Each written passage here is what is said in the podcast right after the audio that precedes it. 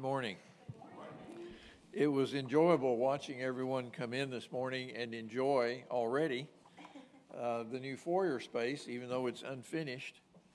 Uh, that almost created a problem, though, because some people seem to want to stay out there and not come in. So it's a pass through, okay? It's not the meeting place. Um, it won't hold all of us, but uh, it was great having to uh, getting to watch everyone come in and look around and say, this, this is really neat. This is going to be good. This is going to be a blessing to us. And uh, I think it, it, we all know that it, that it will. And uh, it's really coming along, and we're very, very grateful for that. We're glad you're here this morning uh, to participate in our worship and uh, in our study of Scripture as we continue our uh, brief series here on the subject of marriage. Question for you What do you think of all the things that Jesus ever said, is the most challenging thing that he ever said. Do you think it's when he said, Love your enemies? Do you think it's when he said, Love your neighbor as yourself? Do you think it's when he said, If anyone would come after me, let him deny himself, take up his cross, and follow me?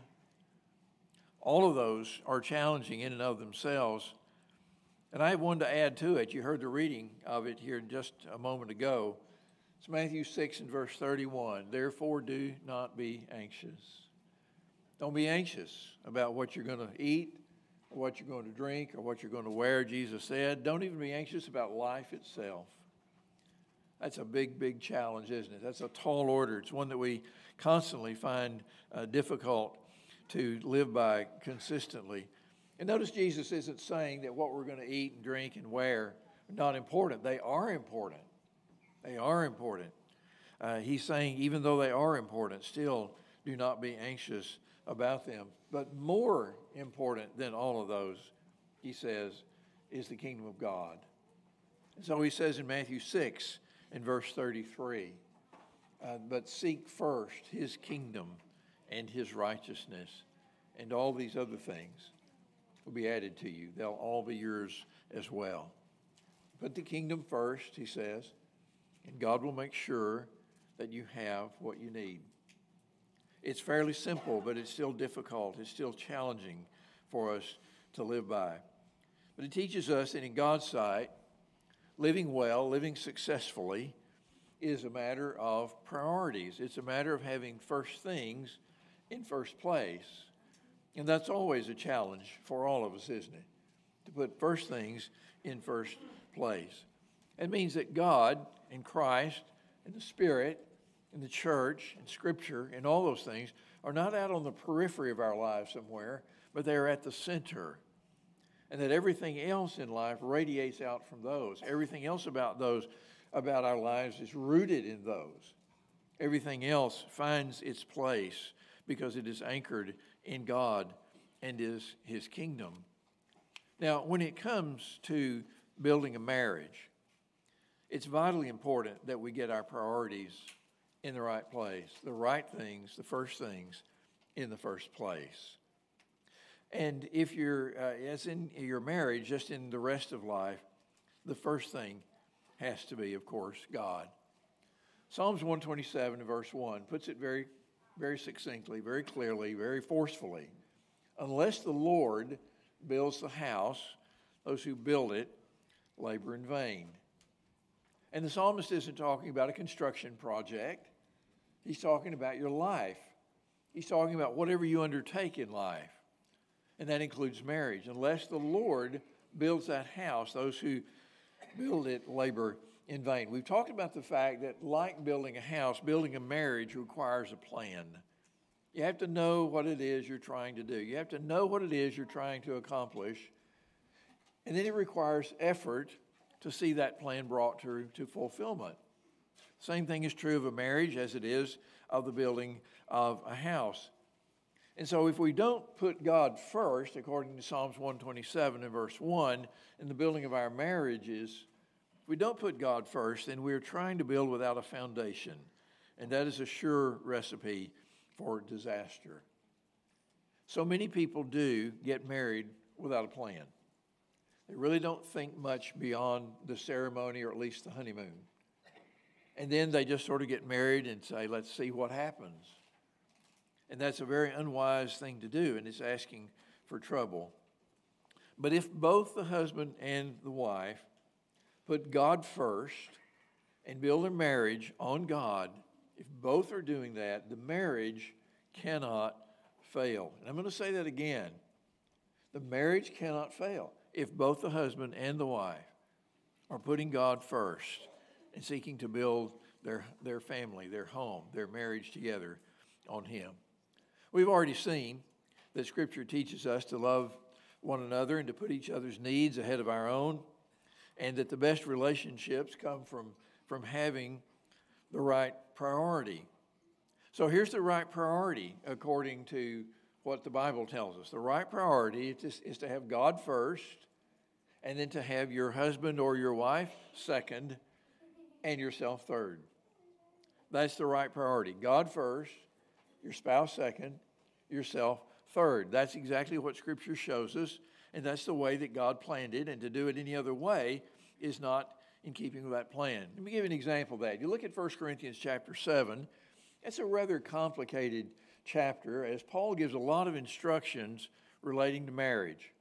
He talks about the role of sex in marriage, and he talks about uh, whether or not divorce is okay, and whether or not people should get married, and uh, what uh, Christians ought to do if they're married to a non Christian, and whether or not widows should marry, and just all kinds of things, all sorts of things. And we typically sift through that chapter rather carefully, as we ought to do, to see exactly what Paul is getting at, exactly what he's telling us.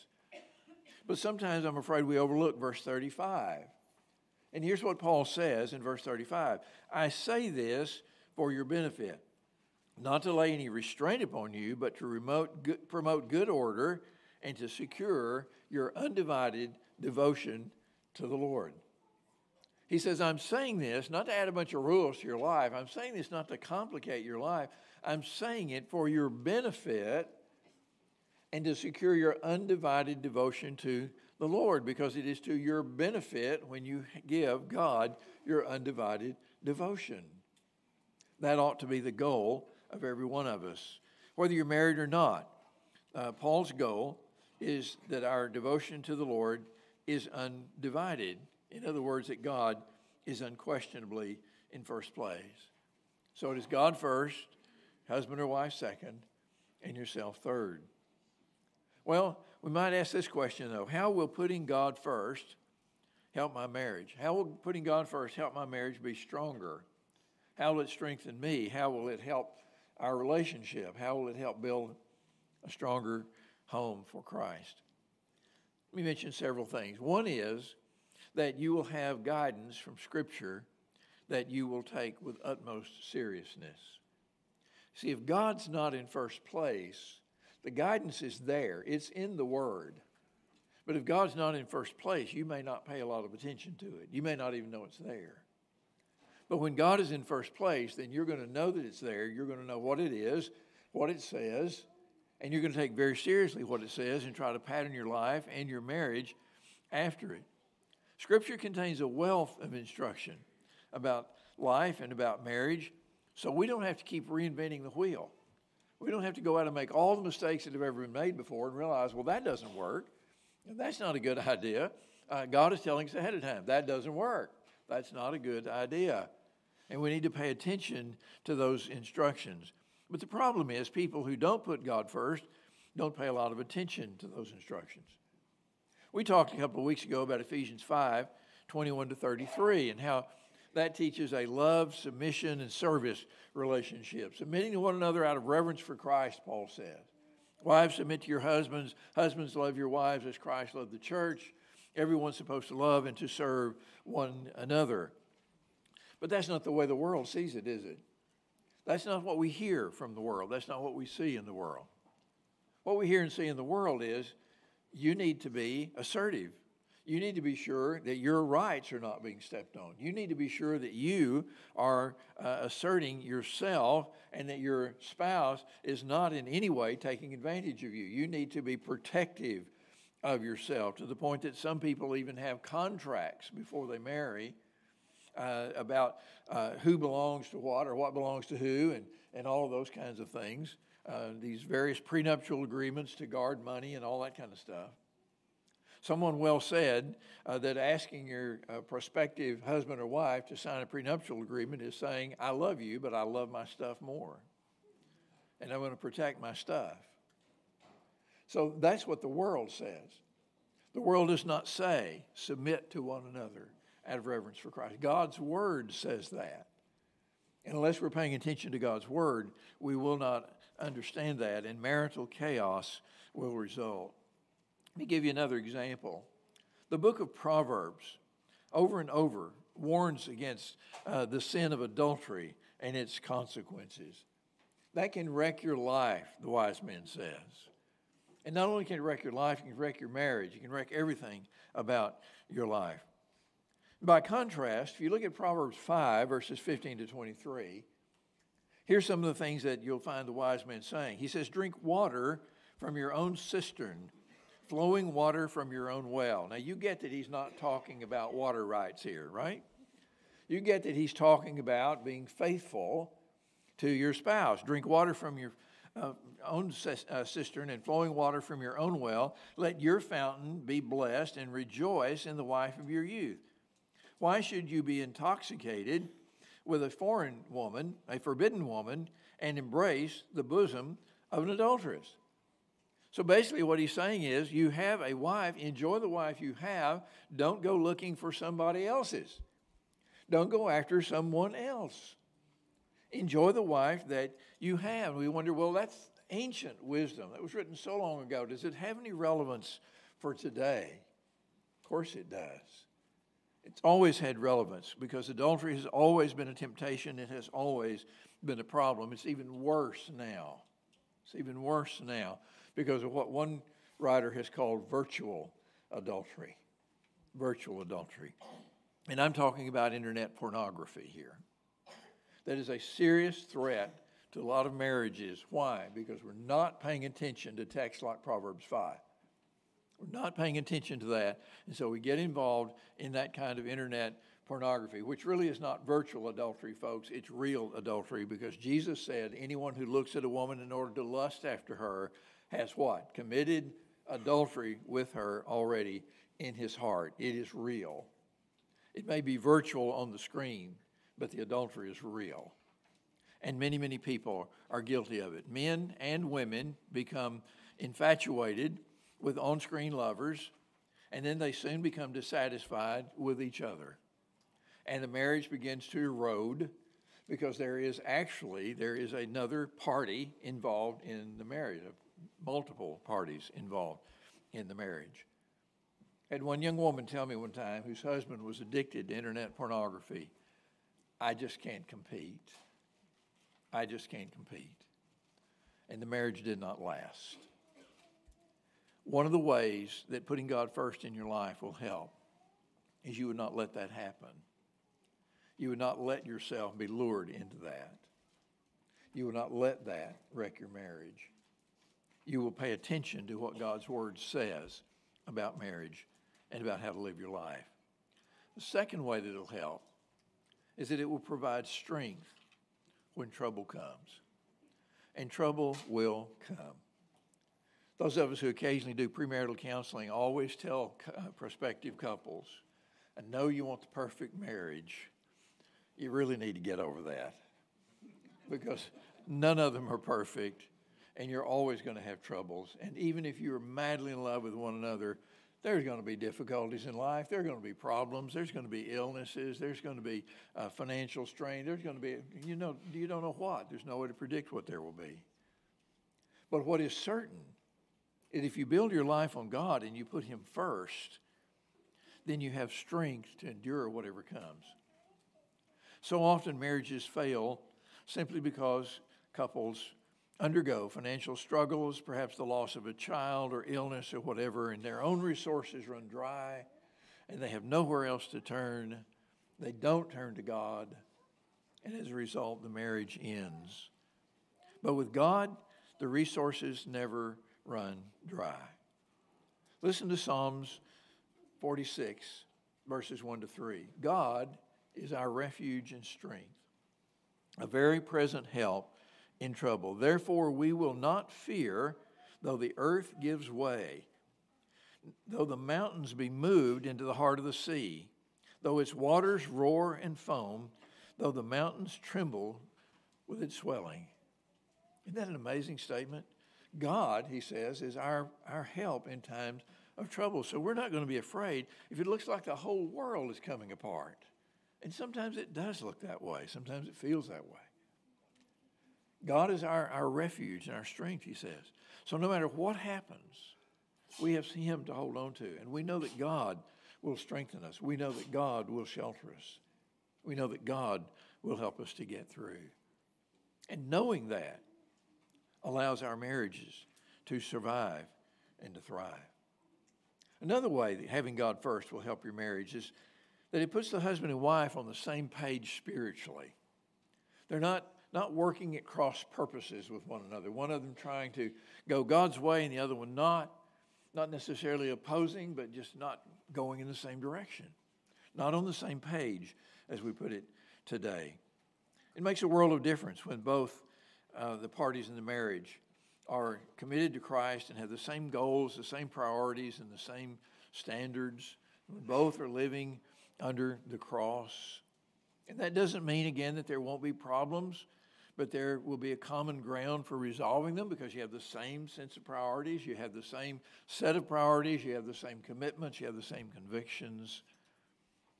We've already seen that most of the biblical texts that address the subject of marriage are addressed to Christians. They're addressed to couples where both people are following Christ, where both are trying to put God first in their lives and trying to live for Him. That is, in fact, the ideal. But even if you're the only one in your marriage who's trying to do that, God is going to bless you for that, and your marriage is going to be better for it. It's going to be stronger for it. If even one in the marriage is putting God first. So don't get discouraged about that because God will help you and will bless you, and it will make a world of difference in your marriage. Another way that putting God first in your marriage helps is that it provides a non negotiable reason for commitment and for faithfulness. A non negotiable reason for commitment and faithfulness. Remember the story in Genesis 39 about Joseph and Potiphar's wife? We've heard it so many times. We need to pay good attention to it. Joseph had been sold as a slave into Egypt. He eventually becomes the uh, chief steward over the household of Potiphar, uh, the captain of Pharaoh's guard, a very powerful, very influential man. And Potiphar's wife really takes a liking to Joseph because the Bible says he's really good looking. And so she's really after him and she begins to pursue him sexually, and he will not respond. Day after day, he refuses her. Day after day, he tells her no. Day after day, he turns her down. Why? Can't you just think how Joseph could have reasoned about this? He could have said, Well, after all, she is Potiphar's wife. She is my superior, and I need to do what she tells me to. Or maybe I should go ahead because she'll create more trouble for me if I don't. She may have me thrown back in that prison that he had recently come out of. If she doesn't do what he want, what she wants. He could have reasoned all kinds of things in his head, but he didn't. And the reason he didn't is because his life was focused on God. And what he said to Mrs. Potiphar in verse 9 of Genesis 39 was this How then can I do this great wickedness and sin against God? How can I do that? That would be a sin against God. He's, he's not thinking about the other consequences. He says it wouldn't be right because it wouldn't be right in the eyes of God. And I'm not going to do it for that reason and that reason alone. You see, when God is first and we want to please Him above everything, we don't let circumstances dictate what we're going to do. Most of our reasons for faithfulness and commitment that, that people in the world tend to live by are circumstantial and they are utilitarian. As long as it's working for me, I'll be committed to this relationship. You know, and that's what kind of is a chilling thing. You'll talk about people saying, well, I'm not married, but we're living in a committed relationship. What does that look like? What does that look like?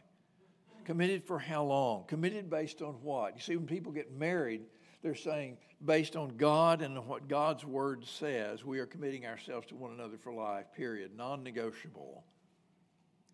But when you don't do that, when God isn't at the center, when you're not building your life on God, then everything is either utilitarian, as long as this works for me, or it's circumstantial. Well, as far as I know right now, but if circumstances change, then something else may need to change in the marriage. All of our reasons for faithfulness are either utilitarian or circumstantial, except for one. And that is the reason that we are building our life on God. And we want to do what God says is right. What people tend to go by, the utilitarian and the circumstantial, is a far cry from what's said in the traditional wedding ceremony in sickness and in health, for rich or for poor, no matter what, in other words. It Doesn't matter what happens, doesn't matter what the circumstances are. Commitment and faithfulness are still at the top of the list. When God is first, circumstances don't matter. What matters is what He wants, and we want what He wants. And we refuse to break our commitments that have been made in His name. So, those are some of the ways that putting God first will strengthen your marriage. But let me give you a word of caution here.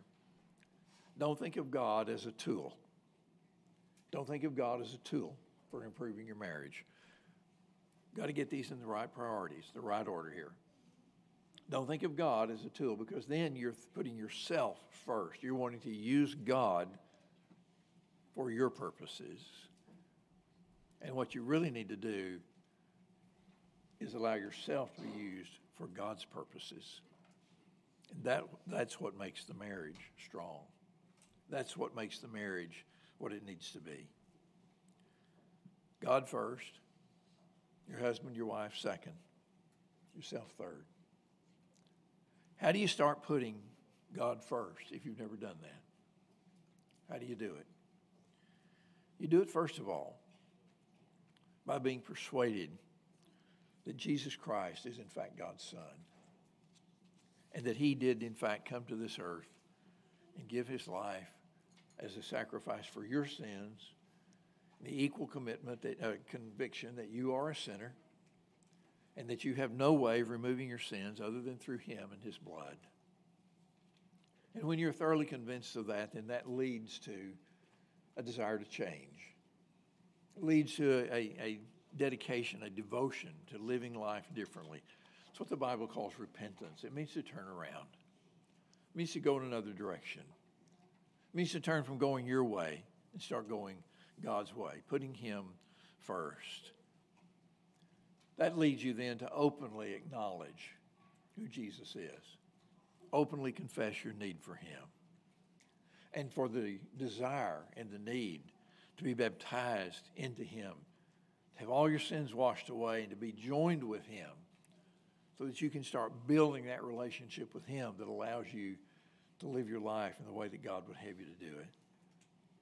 That leads then to a life devoted to God, a life that includes worship and study prayer, serving God the rest of your life, and seeing the difference that God will make. The difference He'll make in your marriage, in your family, in your recreation, in your work, in everything that you do. Jesus said, Seek first His kingdom and His righteousness, and all these other things will be yours as well. When two people both do that, it's a powerful force for good. Nothing will arise in your marriage or in your life that you cannot handle. God first, your husband or your wife second, and yourself third. You can start living that new life today. You can make that change today. It has to be your decision. You're the only one that can do it. But you can, and you can do it now while we stand together and sing.